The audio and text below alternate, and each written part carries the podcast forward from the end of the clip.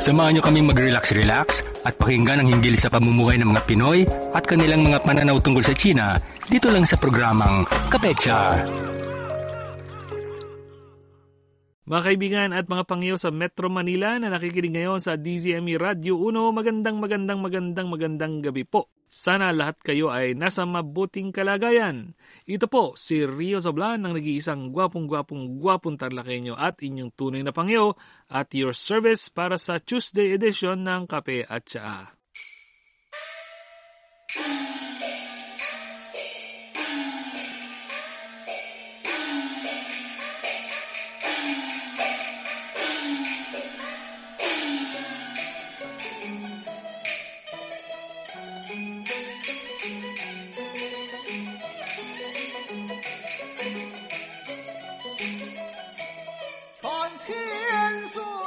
Kapag napag-usapan ang mga tradisyonal na sining ng China, walang duda ang Peking Opera ay isa sa mga napakakilala at bantog sa buong daigdig. Sa katotohanan, hindi mahaba ang kasaysayan ng Peking Opera sa China, mahigit dalawang daan taong lamang. Bago lumitaw ang uh, Peking Opera, maunlad na ang sining ng opera sa China. Pero ang karamihan sa mga ito ay lokal na opera na mula sa iba't ibang lugar ng uh, bansa. Noong 1790, sa araw ng uh, ikawalumpung kaarawan ng Emperador Qianlong, isang kilalang emperador noong Qing Dynasty, pumunta sa Beijing ang apat na pinakamagagaling na opera troupe para magtanghal sa Royal Banquet. Ang kanilang palabas ay umani ng papuri ng royal family at mula noon, nanatili ang mga lokal na opera troupe sa Beijing. Natuto sila sa isa't isa at walang humpay na pinaghalo-halo ang mga estilo at katangian kaya sa bandang huli, unti-unting isinilang ang bagong uri ng opera, ang Peking Opera. Ang Peking Opera ay pangunahin na pinili mula sa mga matandang kwento o kwentong pangkasaysayang Chino at iba pa. Ang isang kumpletong Peking Opera ay mahaba, dalawa hanggang tatlong oras. Kaya kadalasang ipinalalabas ang uh, pinakamaganda o pinakahuling bahagi lamang. Napakapamilyar ng mga kwento sa mga mamamayan kaya nalalaman agad nila ang buod ng buong opera. Para sa kabing ito, pinili rin namin ang mga seleksyon o buod ng mga kwento ng Peking Opera. Ginagamit sa Peking Opera ang wikang Chino, pero ang musika, ang mga instrumento at pag-arte ng mga aktor at aktres ay kumungwika ng lahat.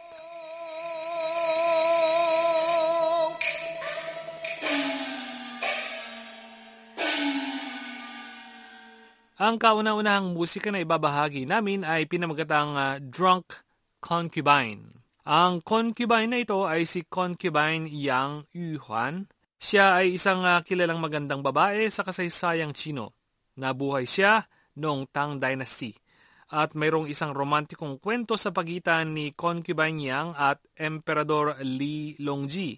Ang kantang ito ay nagkukwento ng pag-inom ng alak sa parke ni concubine Yang at paglalahad ng kanyang pagmamahal sa emperador. Ang kantang ito ay inawit ng isang kilalang dalubhasa ng Peking Opera, si Master Mei Lanfang.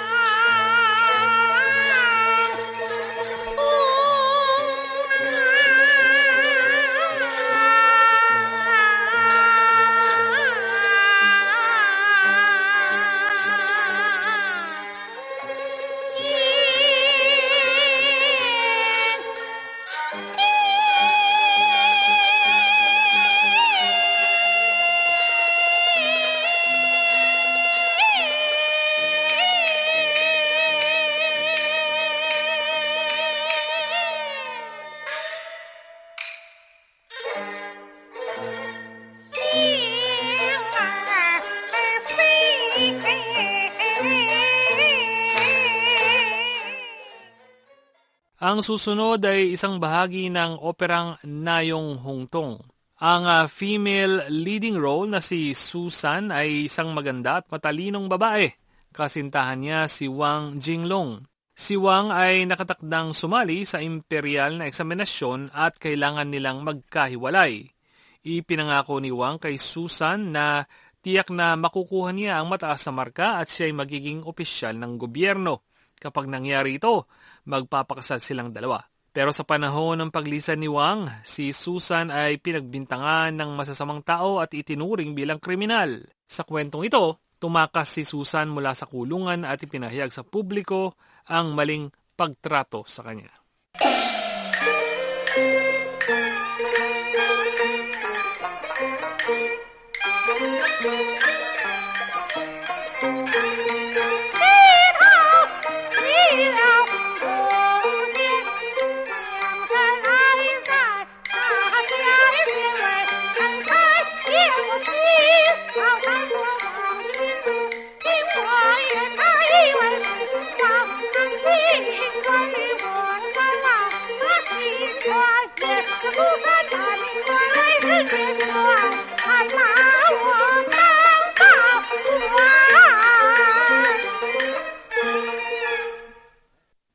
Ang huling opera na ibabahagi namin ay Judge Bao at Kaso ni Qin Xianglian.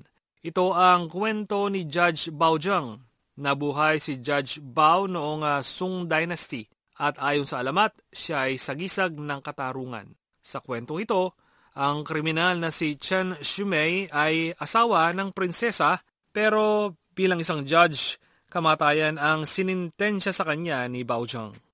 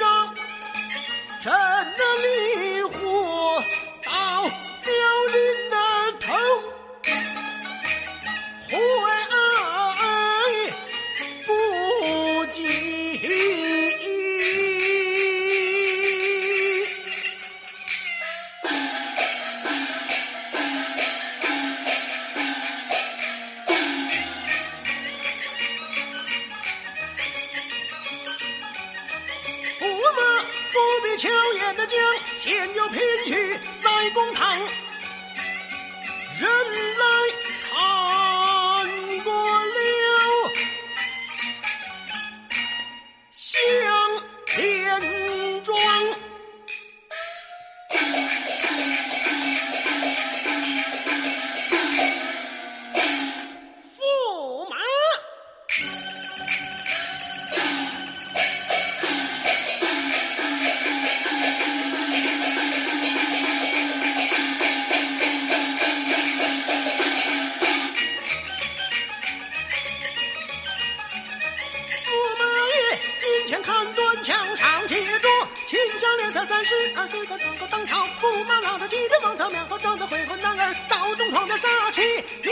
我的心上的彼此寒气在灭我唐兄同志志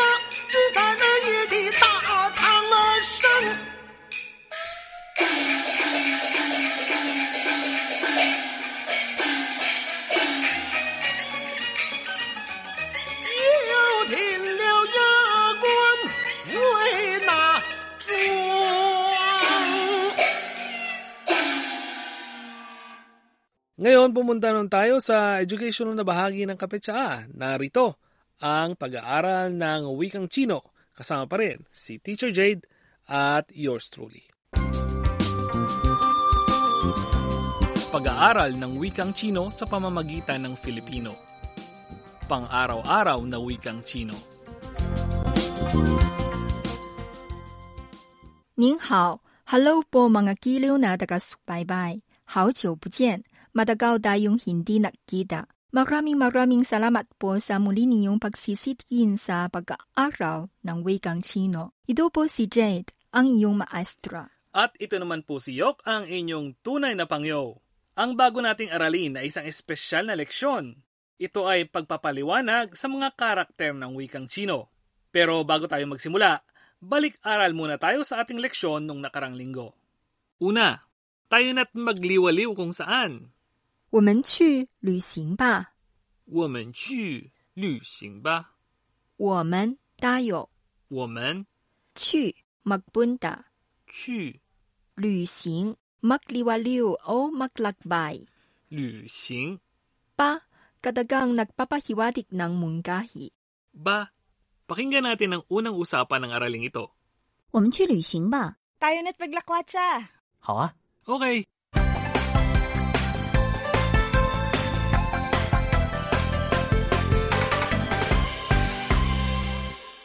Pangalawa, meron ba kayong plano para sa Sabado at Linggo?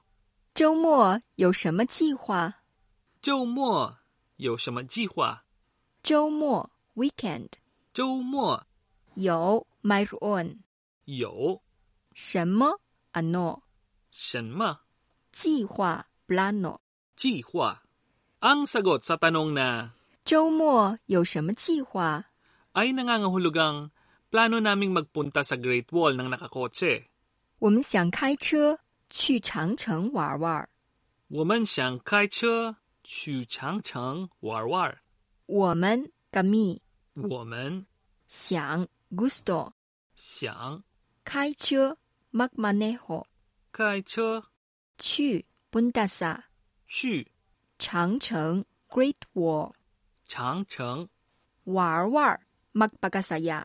War-war. Narito ang ikalawang usapan. 周末有什么计划？ May plano ba kayo para sa Sabado at Linggo? 我们想开车去长城玩玩。 Plano namin magpunta sa Great Wall ng nakakotse.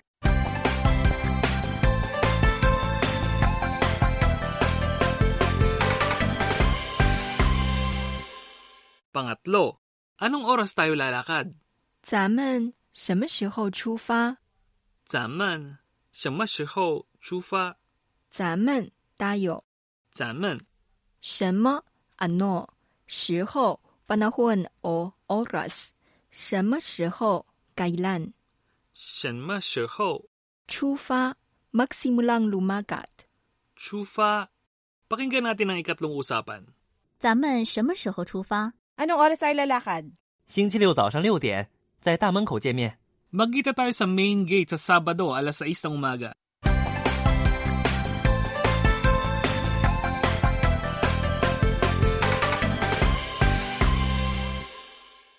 Pang-apat, talaga namang napakaganda ng tanawin dito. 这儿的风景太美了。这儿的风景太美了。这儿 dito 这儿风景 tanawin 风景太 napaka 美 maganda le kadagang nagpapahiwatig ng damdamin ng paghanga 太美了 napakaganda 太美了。 Okay, pakinggan natin ang huling usapan sa araling ito. 这儿的风景太美了。太漂亮了， Talaga namang napakaganda ng tanawin dito.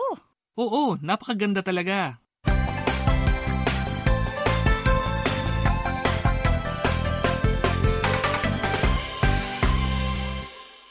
Malayo-layo na rin ang narating natin sa pag-aaral. At alam kong ang pinakamahirap pag-aralan ay ang tumpak na punto o tono sa mga salita at katagang na pag-aralan natin. Pero huwag po magalala. Sabi nga nila, kung walang tiyaga, walang nilaga. Kaya practice lang ang katapat niyan. At syempre, patuloy na pagsubaybay sa pang-araw-araw na wikang Chino. Tama po si York. Tutok lang po lagi sa amin para mahasa ang iyong Mandarin. Sa panahon ngayon, maraming bansa sa mundo ang gumagamit ng alpabetong Latin sa kanilang pagsulat. Samantalang ilang bansa at lugar lamang ang gumagamit ng mga karakter na Chino. Maraming alamat hinggil sa pinagmulan ng mga karakter na Chino. Sinasabing noong unang panahon, isang taong nagngangalang Changjie ang nag-obserba sa mga bagas ng paa ng hipon sa butikan. At sa pamagitan nito, nakuha niya ang inspirasyon upang likhain ang mga pinakamatandang piktograpikong karakter na Chino. Pagdaan ng maraming taon, nahukay ng mga arkeologong Chino ang maraming relikya sa mga libingan na malapit sa ilog ng Lingyang sa Zhu County ng lalawigang Shandong, China. Natuklasan nila ang ilang pottery o mga kagamitang gawa sa luwad na inukitan ng mga piktograpikong karakter na Chino.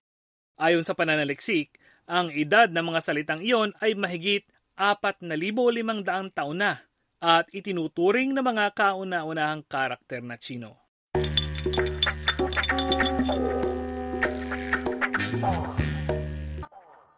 Para matulungan ng mga tao sa tumpak na pagkilala at pagbasa sa mga karakter na Chino, formal na ipinatalastas ng pamahalaang Chino ang programang Chinese Pinyin noong 1958.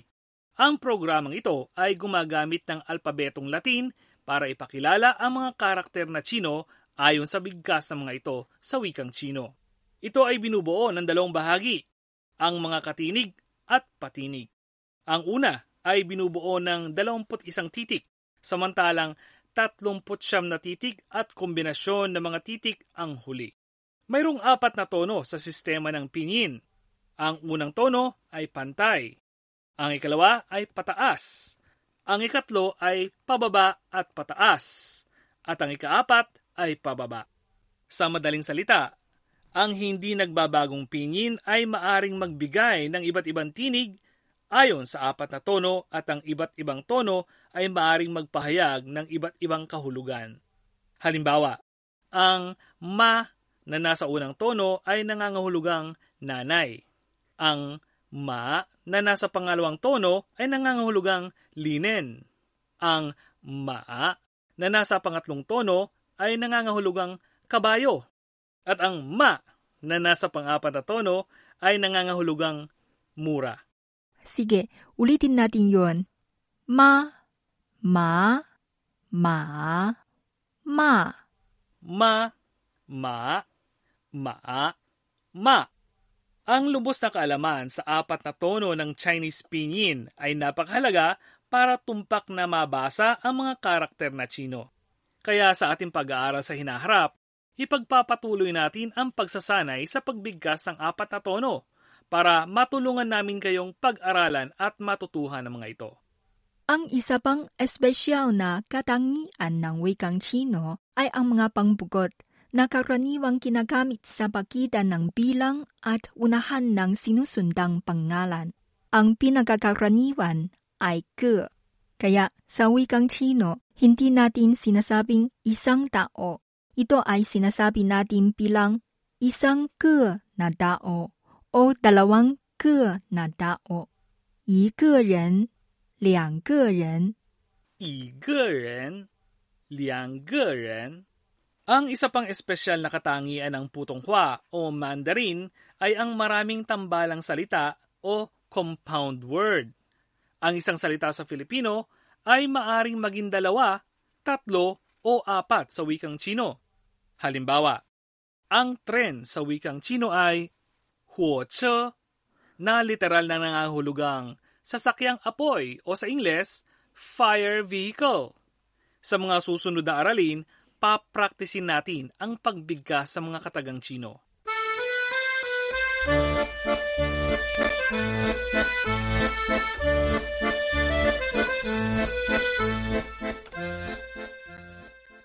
At diyan nagtatapos ang ating programa sa araw na ito. 非常感谢 Maraming salamat po. To Jung, ingat at zaijian. Ito po si Jade. At ito naman po si Yok, ang inyong asistenteng maestro at gwapong-gwapong-gwapong talaki nyo at tunay na pangyaw sa Beijing.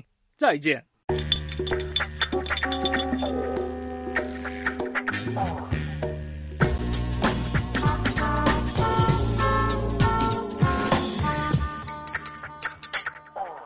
Kung medyo nahirapan, huwag po mag-alala. Bukas pwede ulit kayo mag-sit-in para sa review at bagong aralin. O paano mga kaibigan, bye-bye portion na naman po. Ito po muli si Rio Zablan, Yok for short, ang nag-iisang gwapong-gwapong-gwapong-gwapong darlakenyo at inyong tunay na pangyo. See you again next time. Maraming salamat po.